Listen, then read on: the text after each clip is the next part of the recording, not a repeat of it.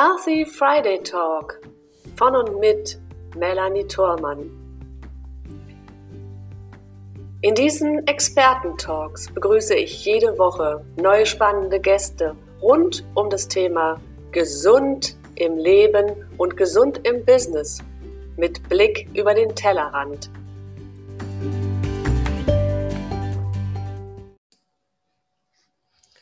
Mit Diabetes gesund leben und arbeiten. Das ist unser Thema in diesem Monat. Und ich habe vier wunderbare Interviewgäste, die uns zu diesem Thema, diesem unglaublich wichtigen Thema begleiten. Denn nach wie vor ist es so, dass wir über sieben Millionen Diabetiker in Deutschland haben und noch eine Dunkelziffer von Menschen, die gar nicht wissen, dass sie betroffen sind oder vielleicht in Zukunft betroffen sein könnten. In dieser Folge habe ich auch wieder einen ganz besonderen Gast und ich begrüße heute an meiner Seite im Healthy Friday Talk den wunderbaren Tetje Mierendorf. Hallo, lieber Tetje. Hallo, vielen Dank für die Einladung. Ich freue mich dabei zu sein. ich freue mich auch unglaublich dabei zu sein, denn ich glaube, es ist einfach auch an der Zeit, dass wir eine Lanze brechen dürfen, dass eben jeder Mann und jede Frau betroffen sein kann und dass man, so wie du als erfolgreicher Schauspieler, Moderator, Komiker, eben auch wirklich gut mit dieser Thematik leben kann. Und deswegen ist es mir eine Ehre, dich heute auch hier an meiner Seite zu haben. Vielen Dank für die ganzen Blumen. Ich weiß gar nicht, ob ich so viele Vasen habe. Na, ich gebe mir mal Mühe. Also wir hatten ja auch ähm, schon in der ersten Folge dieser Reihe hatten wir den Harry Weinfurt hier, der auch aus seinem Leben berichtet hat und selbst betroffen ist seit einigen Jahren. Und es ist auch ihm eigentlich lange nicht bewusst gewesen, dass er tatsächlich betroffen ist. Und in der letzten Woche hatten wir die Spezialistin Helen Hart hier. Und wenn du, lieber Gast, liebe Zuschauer, lieber Zuhörer, jetzt etwas mehr wissen wollen und die ersten beiden Folgen verpasst habt, dann schaut noch mal rein, denn auch das kann vielleicht interessant und wichtig für dich sein. Aber heute konzentrieren wir uns auf Tetje, denn Tetje hat auch wirklich ein sehr, sehr bewegtes Leben mit vielen Aufs und Abs auch hinter sich mit dieser Thematik. Und umso mehr freue ich mich, dass er so strahlt und seinen Humor natürlich immer mit dabei hatte. Ja, lange Zeit hatte ich ja ein sehr bewegungsloses Leben, was mich ja erst in die Misere geführt hat. Okay, ja, Aber, dann lass uns doch gleich mal einsteigen. Also du warst ja ähm, nicht immer so aktiv, wie du jetzt bist, sondern du hast ja ähm, auch lange mit Beschwerden gelebt, von denen du gar nicht wusstest, dass sie dahin führen, wo sie dich hingeführt haben. Nimm uns mal ein bisschen ein Stück weit mit auf deine Reise ähm, durch dein Leben, bis es dann zu der Diagnose gekommen ist.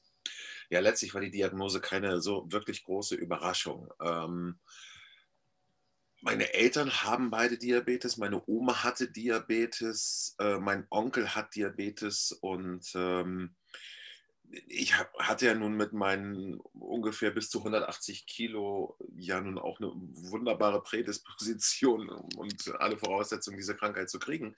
Ähm, habe überhaupt keinen Sport gemacht, aber ähm, ich kannte rückblickend in der Tat schon mit dem Alter von 10, 12 Jahren ungefähr äh, die Symptome einer Unterzuckerung. Also meine früheste Erinnerung war, ähm, dass ich ungefähr na, das war in der vierten Klasse. Da waren wir auf Klassenreise, haben eine Wanderung gemacht auf Sylt und da äh, konnte ich keinen Fuß mehr vor den anderen setzen. Habe dann gemerkt, so, was ist denn los? Ich habe geschwitzt und hatte weiche Knie und war zittrig und wusste überhaupt nicht, was los war. Und habe gedacht, ich muss irgendwas essen, muss irgendwas essen. Und äh, nein, das haben meine Lehrer auch nicht so richtig ernst genommen und ähm, wurde ich dann aber trotzdem in die Jugendherberge zurückgefahren und habe dann meinen Vorrat an Süßigkeiten aufgegessen. Danach ging es mir dann wieder gut. Und erst rückblickend weiß ich, das war eine klassische Unterzuckerung. Mhm. Und äh, die Diagnose kam dann aber äh, erst viele, viele Jahre später, nämlich 2005. Äh, da war ich dann entsprechend, wie alt bin ich? 72 geboren, dann war ich 33 und mhm. hatte dann die Diagnose eben Typ 2 Diabetes äh, nachdem mein Hausarzt mich zu einem Diabetologen geschickt hatte und ähm, da wurde dann die Diagnose eben nochmal manifestiert. Mhm. Ja, stimmt wirklich. Und hatte damals bei der Diagnose einen HbA1c-Wert von 11,9. Mhm. Was natürlich. Nein, äh, unter uns, er, erklär uns bitte, was das heißt. Das bedeutet also eine massive äh, Überzuckerung des Blutes. Das sind, äh, was ist das für eine Einheit im Moment? Jetzt muss ich mal überlegen. das sind nicht Deziliter, nee, pro Deziliter, oh Gott. Meine Kenntnisse sind nicht mehr so ganz frisch, was das angeht. Auf jeden Fall massiv zu hoch der Blutzucker. Mhm. Ähm, und ähm, ja, dann habe ich dann eben meine Tabletten bekommen, verschrieben bekommen vom äh, Diabetologen und er hat gesagt, okay, machen Sie sich keine Sorgen, wichtig ist, dass Sie Ihre Lebensqualität nicht verlieren und ähm, hier haben Sie Ihre Tabletten und äh, im Grunde ist alles in Ordnung, wir kriegen das wieder in den Griff. Ich habe das damals so empfunden als äh, Aufforderung, so weiterzumachen wie bisher auch, zumal ich ja der festen Überzeugung war, dass mein Körper mein Kapital ist, weil ich ja der große Dicke immer war, und damit mein Geld verdient habe, muss man dazu sagen. Ich habe in der Zeit eben viel im Fernsehen als Schauspieler gearbeitet und ähm, wurde halt auch eben immer typbesetzt.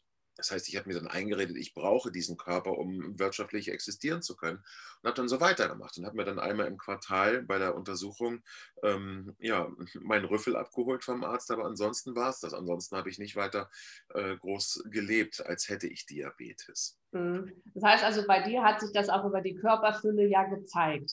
Also du hattest immer das Bedürfnis zu essen und auch Süßigkeiten zu dir zu nehmen. Das ist ja nicht bei jedem so, aber es kann eben so genau. sein. Und dann halt eine entsprechende Körperfülle auch zu haben.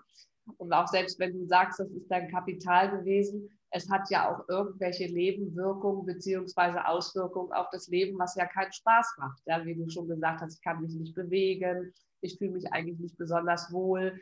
Ähm, und was da noch so alles mit dazu kommt, man kann auch vielleicht mit anderen nicht mithalten. Das kann ja auch so sein. Ne? Andere sind vielleicht sportlich, gehen mal spazieren und man selbst, ja, also ja, das sind vielleicht alles so Dinge, die dann auch mitspielen und sagen, äh, kannst du das auch für dich so sagen, dass es, dass es dich auch eigentlich dann doch schon irgendwie in deiner Lebensqualität beeinträchtigt hat, wenn du mit anderen eigentlich nicht so mitkamst, wie du hättest deines Alters entsprechend hättest ähm, kommen müssen?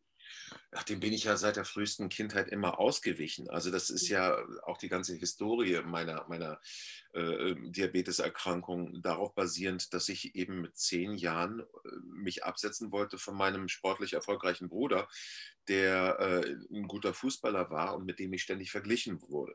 Und das Dickwerden, das Dicksein hat mir sowas wie eine eigene Identität gegeben und auch einen Platz in der Gesellschaft, weil ich mir dann dachte, okay, ähm, wenn ich dick werde, werden zum einen keine sportlichen Leistungen mehr von mir erwartet und zum anderen äh, finde ich wirklich meinen Platz, wo ich hingehöre. Ich hatte eine Rolle, während andere in der präpubertären Phase noch damit beschäftigt waren, sich selbst zu definieren und zu gucken, okay, wer bin ich, wie ist meine Identität, wohin tendiere ich wusste ich schon, ich bin also der lustige Dicke, das ist meine Bestimmung, diese Rolle habe ich erfüllt und ich habe mich wohlgefühlt damit. Und das hier eben bis in den Beruf hinein, bis in, bis in die 40er hinein. Mhm. Wann kam so der Umbruch, dass du gesagt hast, das ist jetzt etwas, was ich eigentlich nicht mehr auf dauern möchte? Ähm, 2012 bin ich Vater geworden und ähm, im selben Jahr ist Dirk Bach gestorben. Das waren so zwei Ereignisse, die mich schon zum Nachdenken gebracht hatten. Äh, Dirk Bach war ein lieber Kollege, mit dem ich viel im Fernsehen gearbeitet hatte, der auch sehr dick war und sich auch äh, übers Dicksein stark äh, etabliert hatte im Fernsehen und als Künstler. Und der ist halt einsam in einem Hotelzimmer gestorben. Das war natürlich ein schockierendes Erlebnis. Ähm, und ähm, trotzdem haben diese beiden Ereignisse mich nicht dazu gebracht, irgendetwas zu verändern nachhaltig. Natürlich hatte ich bis dahin schon viele Diäten ausprobiert und wollte abnehmen und war auch erfolgreich mit dem Diäten. Ähm, konnte innerhalb kurzer Zeit immer recht viel abnehmen, habe das aber dann nach, der, ähm, nach einiger Zeit wieder in meine alte Muster zurückgeschafft. Kommt dann dieser Jojo-Effekt, ne? Ganz genau und hatte am Ende dann mehr Kilos drauf als vorher. Mhm. Und ähm, zwei Jahre später allerdings, 2014, ähm, habe ich im Internet zufällig so einen Lebenserwartungstest gemacht, wo man so verschiedene Fragen, also ein ziemlich ausführlicher Test, beantworten musste ähm, zur Lebensführung, zur Ernährung, zur Gesundheit, zur Prädisposition, zu, zu äh, äh, gesundheitlichen Aspekten bei den Eltern, bei den Großeltern, Familie, Vorerkrankungen, Lebenssituation, Einkommen und so weiter und so fort. Und da kam bei mir raus, du hast noch zwei Jahre Lebenserwartung. Oh. Ähm, meine mhm. Tochter war zu dem Zeitpunkt zwei Jahre alt und habe ich gedacht, so mein Gott, mit vier soll sie sagen müssen, ich bin halbweise. Und mhm. in der darauffolgenden Nacht hatte ich dann einen Traum, der noch äh, viel nachhaltiger war. Da habe ich nämlich geträumt, dass meine Tochter im Park mit dem Fahrrad fährt und endlich das Radfahren gelernt hat. Und daneben lief meine Frau, die sich auch gefreut hat, dass unsere Tochter jetzt ein Stück Unabhängigkeit bekommen hat. Und daneben lief dann der Familienvater und das war nicht ich. ah, okay. Du, ja, ich kriege Gänsehaut. Und ich glaube, das geht einigen so, die das jetzt hören. Ähm, das ist schon eine bewegende Situation, die man, wie du selber ja jetzt auch erzählst, einfach nicht mehr vergessen kann, oder? Nee, werde ich nie vergessen. 14. Februar 2014, der Tag, an dem ich eigentlich das zweite Mal geboren wurde. Ähm, weil ich da wusste, ich will nicht mehr dick sein, ich will leben, ich will für meine Tochter da sein, ich will für meine Familie sorgen. Und ähm, da habe ich dann angefangen, mir einen Schlachtplan zu machen, wie ich vorgehe und vor allem ähm, nicht nur abnehme, sondern auch äh, im Kopf endlich mal bewältige, was da eigentlich vor sich geht. Welche Funktion hat das Essen? Welche Funktion hat das Übergewicht? Meine gesamte Persönlichkeit der letzten 30 Jahre bis zu dem Zeitpunkt basierte ja auf dem Dicksein. Alles, was ich im Alltag gemacht habe, habe ich irgendwie in Relation zum Essen oder zu meiner Figur gesetzt. Mhm. Und plötzlich hatte ich natürlich auch äh, nach diesen ganzen Maßnahmen, die ich dann ergriffen hatte, um ein neues Leben anzufangen, viele Ressourcen im Kopf frei, weil sich eben nicht mehr alles um Essen drehte bei mir. Mhm. Also du hast sozusagen dein Leben umgestellt, entsprechend ähm, einer gesunden Ernährung und auch Bewegung. Vielleicht kannst du da ein Stück weit sagen, was du, was du für dich gewählt hast, wir haben in der letzten Woche ja, mit Helen Hart auch schon darüber gesprochen, dass es auch individuell sein darf. Dass es also kein Projekt ist, kein Produkt ist, was man jemandem überstülpt, sondern dass jeder Mensch ja auch für sich einzigartig ist und jeder Mensch andere Voraussetzungen mitbringt und auch andere Lebenssituationen hat. Und dann muss natürlich so etwas, was jetzt für einen selbst ähm, gewählt wird, muss dann eben auch genauso individuell sein. Was hast du da für dich gewählt und wer hat dich vielleicht auch dabei begleitet, dass du diesen Weg gehen konntest? Ich bin froh und dankbar, dass es nochmal endlich jemand sagt und nicht sagt, okay, meine Methode ist die, die für alle funktioniert.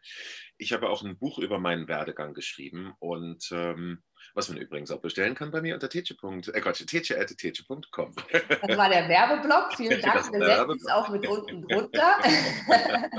das tue ich sehr gerne und ich glaube, es ist sehr lesenswert. Und an der Stelle werde ich auch mal reinschauen, weil das auch für unsere für, für alle Entwicklungen auch zuträglich sein kann. Aber jetzt noch einmal ja, zu dir. Wir ja. linken es unten mit drunter. Ich habe es nochmal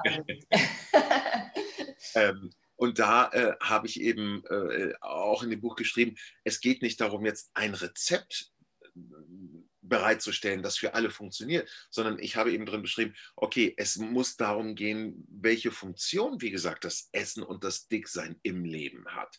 Wer bin ich selbst? Denn egal, ob es Alkoholismus ist, ob es Medikamentenmissbrauch ist oder der falsche Job, falsche Beziehung und so weiter und so fort, das sind alles die Symptome, die, alles die Symptome, die gleichen Symptome ein und derselben Problematik. Mhm. Ähm, und wir sind acht Milliarden verschiedene Menschen. Jeder Stoffwechsel ist anders. Wie du es eben schon gesagt hast, jede Lebenssituation ist anders.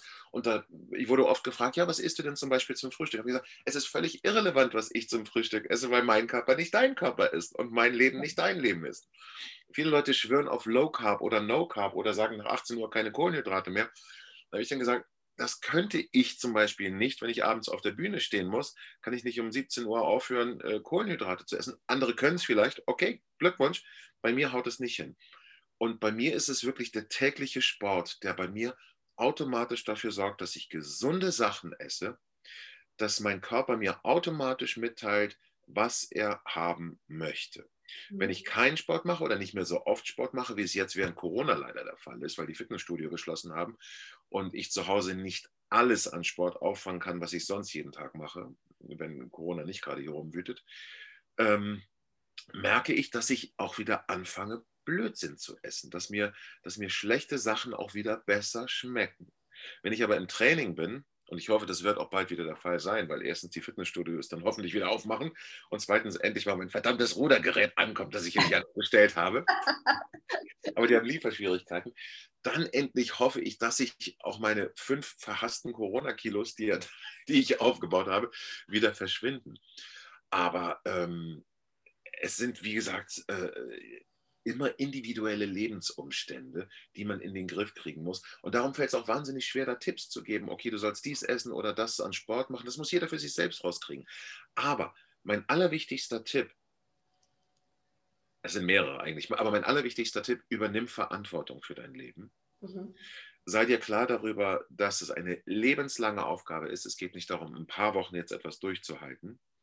Dann ähm, Zuckerentzug, war bei mir zum Beispiel ganz, ganz wichtig, dass mein, meine Geschmacksnerven erstmal resettet werden und der Körper von diesem hohen Zuckerlevel runterkommt. Dann ist keine Lebensmittel, ähm, wo auf der Rückseite Sachen draufstehen, die du nicht kennst, sondern die mit ganz nur, vielen Buchstaben und Zahlen zu tun richtig, haben. Ist ja. nur das, was, was deine Großmutter auch noch verstanden hätte. Ähm, mach jeden Tag Sport, irgendwas muss immer gehen und ähm, ja, geholfen haben mir bei der ganzen Sache natürlich meine Trainer. Also ich habe mir äh, zwei, zwei, zwei Freunde von mir, mittlerweile sind sie Freunde geworden, äh, zwei Trainer, die gesagt haben, tolles Projekt, möchten wir mit in Angriff nehmen mit dir. Und die haben mich da zum Glück kostenlos trainiert. Das war wirklich ein Glücksfall. Ähm, aber es gibt auch so viele kostenlose, tolle Angebote bei YouTube, im Internet. Man kann sich so viel zusammensuchen an Sachen äh, und mit wenig Geld, mit dem eigenen Körpergewicht was machen. Fitnessmitgliedschaften gibt es für 20 Euro im Monat schon. Und manchmal noch weniger regional. Und man kann so irrsinnig viel machen. Nur man muss eine Verantwortung übernehmen und in eine Routine kommen. In eine Routine, dass man ähm, wirklich auch das Verlangen nach Bewegung bekommt. Es hat ungefähr ein Jahr gedauert bei mir, bis ich dann diese Routine entwickelt hatte, dass mein Körper ganz automatisch auch das Verlangen hatte nach Bewegung. Mhm. Ähm, und man muss es sich so leicht wie möglich machen. Wenn ich weiß, ich möchte morgen zum Sport gehen, dann packe ich abends schon meine Tasche, damit ich morgens nicht erst noch umständlich alles zusammensuchen muss und mir 100.000 äh, Notausgänge schaffe, dann doch nicht zum Sport zu gehen, mhm. sondern das alles gar nicht mehr in Frage zu stellen. Ich kann mich täglich prügeln mit dem Schweinehund auf meiner Schulter, der mir sagt, okay, ja, aber vergiss doch, mach doch Sport lieber nicht und ne, du hast noch das und das zu tun. Ich muss den Sport doch sowieso machen, beziehungsweise ich will ihn ja sowieso machen.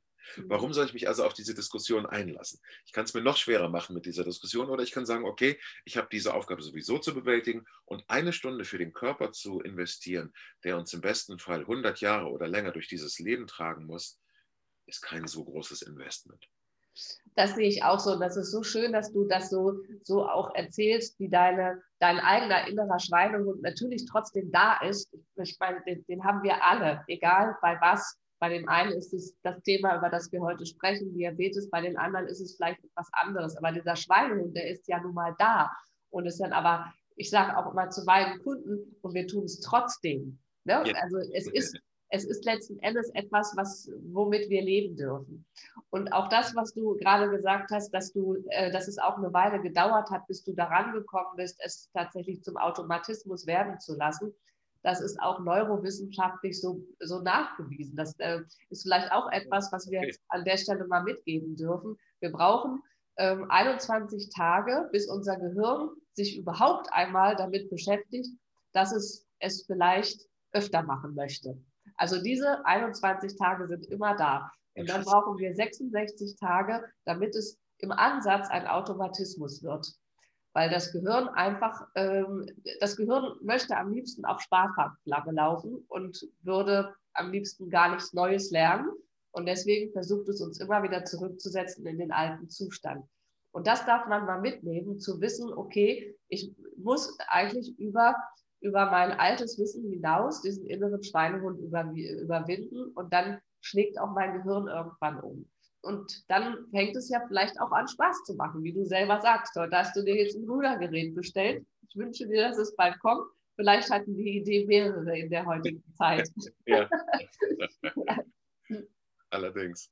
Und ähm, auch das Thema mit dem Essen. Ne? Das ist, äh, es gibt ja Dinge, die man einfach nicht mag oder dass, äh, dass es zu verschiedenen Zeiten auch ist. Ich wäre auch jemand, der abends sein Essen braucht. Ich brauche morgens nichts, aber abends. Und dann ist es mir auch völlig egal. Und das darf man für sich rausfinden, auch ob man Fleischesser ist oder nicht Fleischesser ist. Ne? Diese, diese Variante, ich äh, muss Vegetarier sein, weil es gerade hip ist, ist ja nicht unbedingt immer das, was dann auch für jeden einzelnen Körper so, so angedacht ist. Also genau. Also du hast deinen Weg gefunden und ich finde es großartig, dass du das auch äh, so transportierst und auch sagst, es gibt auch Zeiten, da geht es einfach mal wieder ein Stück zurück. Und das ist ja auch nur menschlich, ne? dass, das, dass das so sein darf und dass wir damit anderen auch entsprechend Mut machen dürfen.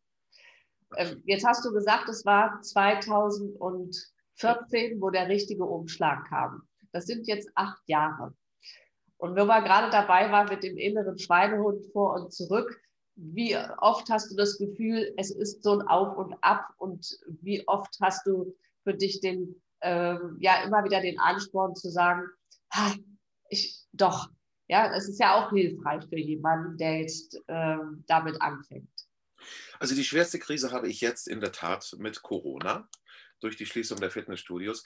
Ähm, ich musste mich am Anfang, ich habe mein, mein Training dann irgendwann umgestellt. Ich habe fünfmal die Woche in der Abnehmphase Cardio-Training gemacht und zweimal Krafttraining zum Aufbau. Und dann habe ich das Training umgekehrt und äh, mache seitdem wenn wir Corona einfach mal ausklammern, fünfmal die Woche Krafttraining gemacht mit äh, vorausgeschaltetem äh, Cardio-Training, eine Dreiviertelstunde Cross-Trainer und dann noch eine Stunde äh, ähm, Krafttraining und zweimal die Woche ausschließlich Cardio-Training, also äh, Cross-Trainer.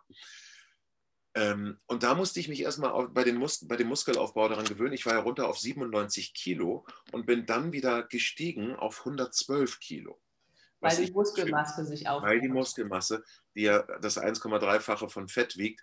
Aber daran musste ich mich erstmal gewöhnen. Da musste ich meinen Kopf auch erstmal umprogrammieren. Hey, die Gewichtszunahme ist in dem Fall nichts Schlechtes. Bei 12 äh, Prozent Körperfettanteil, alles prima, alles super. Ähm, gut, dann kam Corona.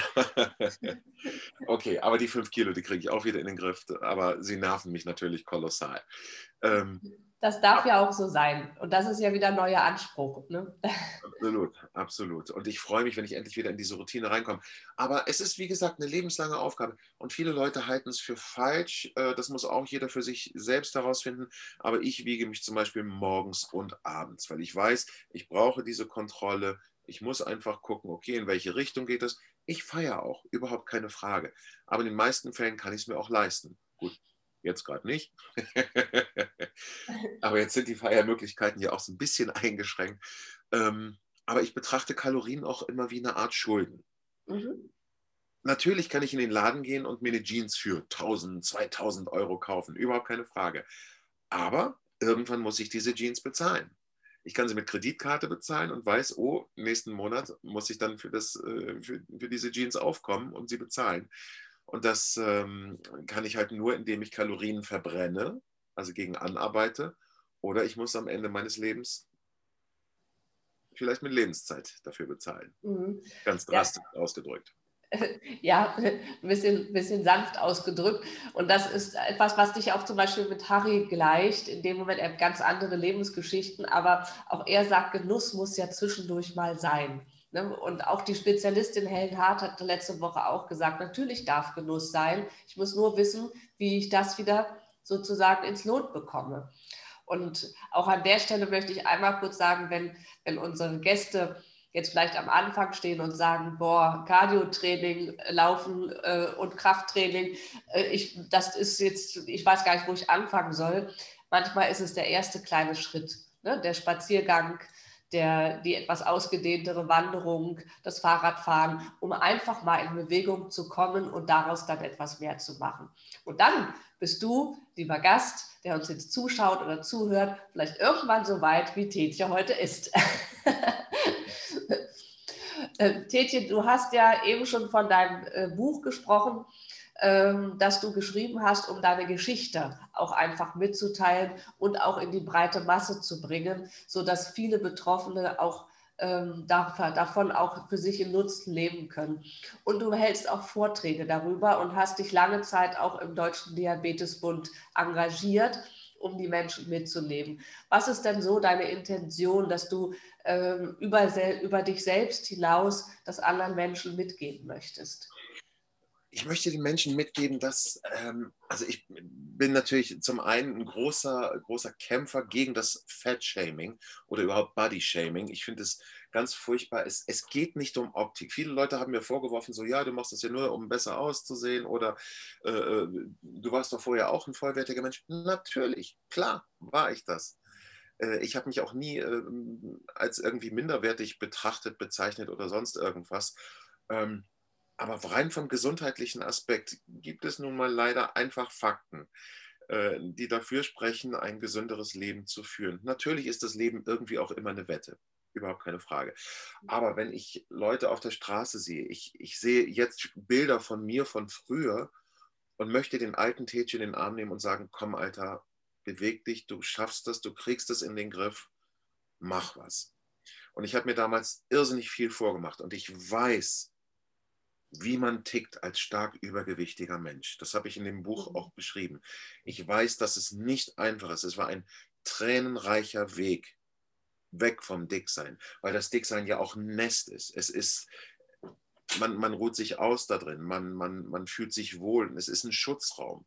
Es ist, es ist eine, geschützt, eine gated Community letztlich, wenn man, wenn man das so will. Wie so ein, wie so ein, es ist ein Bett, in dem man sich wohlfühlt. Und da rauszukommen, das ist mehr als nur vom Sofa aufzustehen. Das ist mehr als nur seine Komfortzone zu verlassen. Man verlässt sein ganzes Leben, weil es mit so viel anderen Dingen einhergeht, mit so viel Veränderung im Leben verbunden ist, für die man erstmal den Mut aufbringen muss. Und wenn jemand sagt, er bringt diesen Mut nicht auf, dann finde ich es völlig in Ordnung und völlig okay. Ähm, nur es hat dann eben auch Konsequenzen für mhm. das weitere Leben. Und Entschuldigung, wenn ich das so drastisch sage, aber man muss sich einfach auch klar machen, das hat mir kein Arzt damals gesagt, die Wahrscheinlichkeit, seine letzten Lebensjahre irgendwo in einem Pflegebett liegend und an die Decke starrend zu verbringen, werden nicht geringer mit Übergewicht. Mhm. Und sein Leben in die Hand zu nehmen, lohnt sich einfach. Und das möchte ich Menschen mitteilen.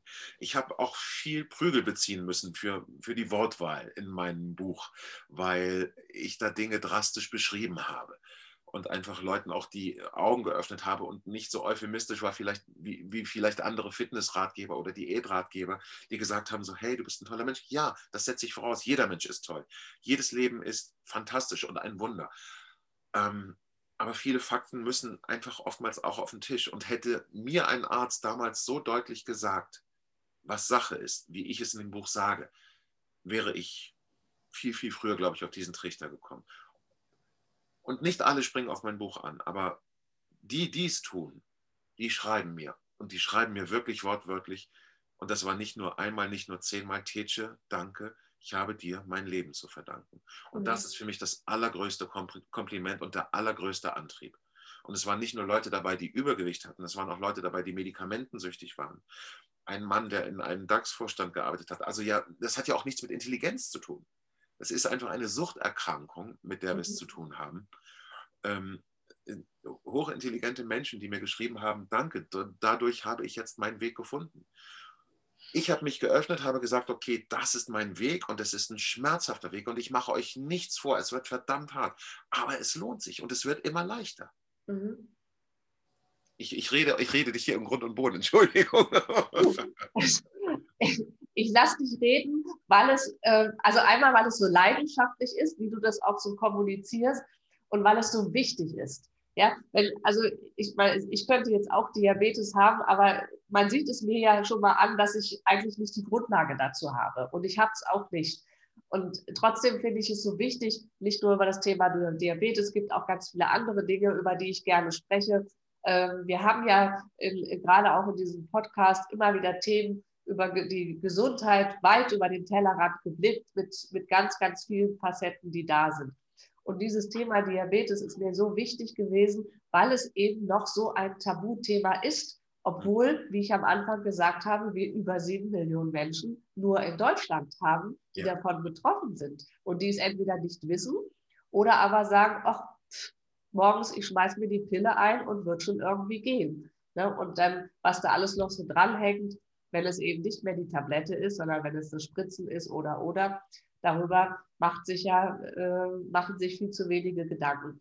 Und deswegen habe ich dich ausreden lassen, weil es so leidenschaftlich ist und weil es, wenn es doch jemand, wenn es nur einer ist, den wir damit erreichen und der sagt, ich versuche es auch, dann haben wir auf jeden Fall die Mission erfüllt. Auf jeden Fall. Und ich möchte Diabetes noch kurz was sagen. Ähm, ich habe durch meinen neuen Lebensstil ich hatte ja am Anfang gesagt, ich hatte 11,9 als HbA1c-Wert. Jetzt bin ich bei mittlerweile 5,5. einen nicht diabetischen Wert. Das heißt, mein, mein Diabetes Typ 2 ist in Remission gegangen. Als es soweit war, hatte ich rückblickend gegenüber den ganzen Typ 1 Diabetikern ein wirklich schlechtes Gewissen, die wahrscheinlich alles geben würden, wenn sie nur einen Typ 2 Diabetes hätten, den man durch eine geänderte Lebensführung, so schwer es auch sein mag, in den Griff kriegen kann. Mhm.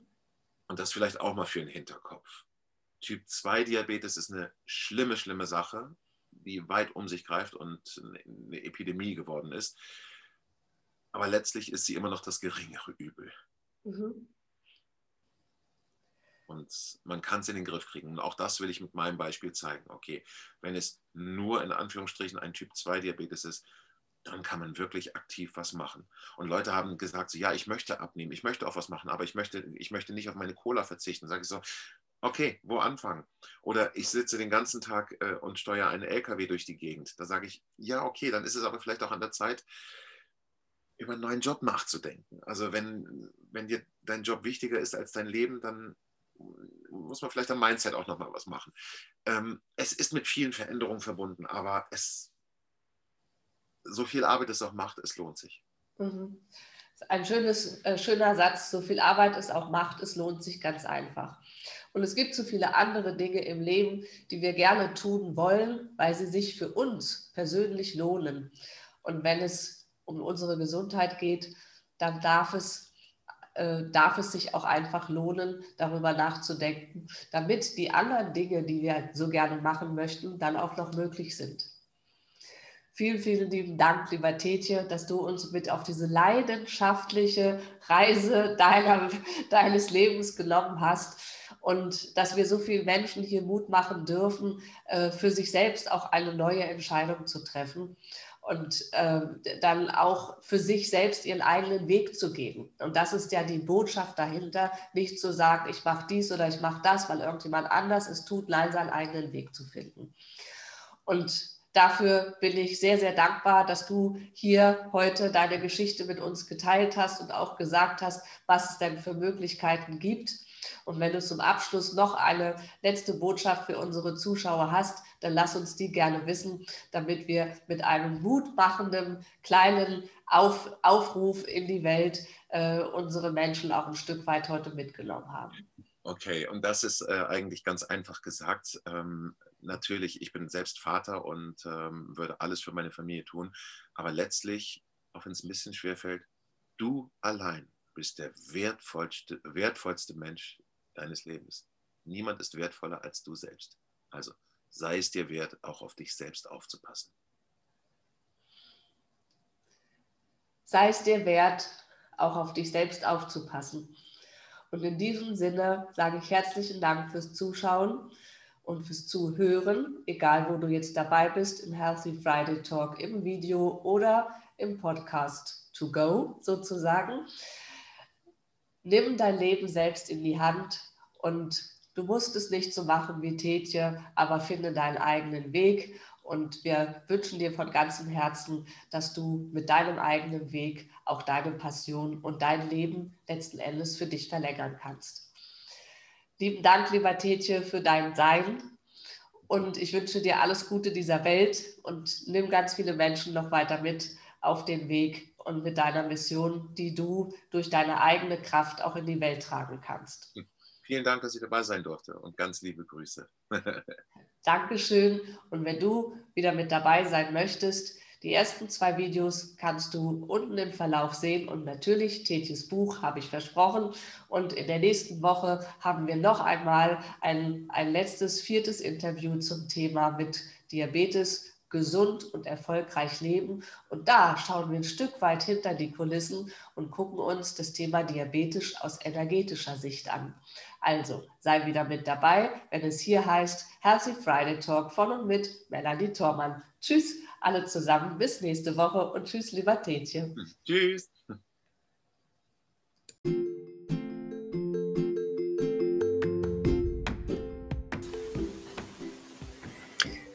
Und ich freue mich, wenn du auch in der nächsten Woche wieder mit dabei bist, wenn es heißt Healthy Friday Talk hier bei Melanie Thormann mit neuen spannenden Gästen rund um die Gesundheit für dein Leben und dein Business über den Tellerrand gedacht.